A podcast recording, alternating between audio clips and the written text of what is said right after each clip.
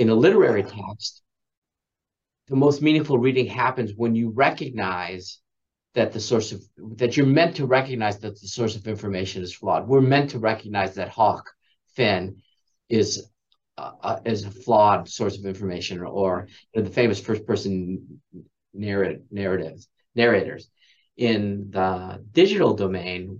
We're often not. We're often meant not to. I mean, they're deliberately deceptive as opposed to being on surface deceptive, if you will. So, so we need to do a different kind of work then. Um, that we can't count on things happening sort of automatically.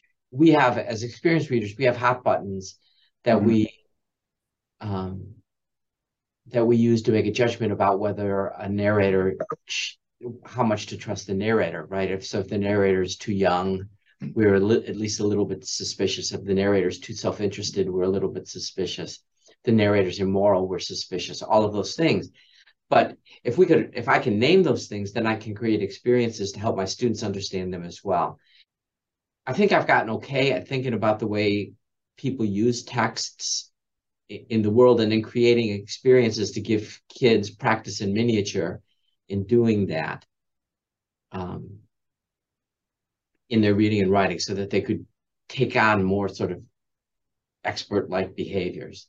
So the so the question for years, my friend Sheridan Blau and I have had a conversation about to what extent does that need to be taught.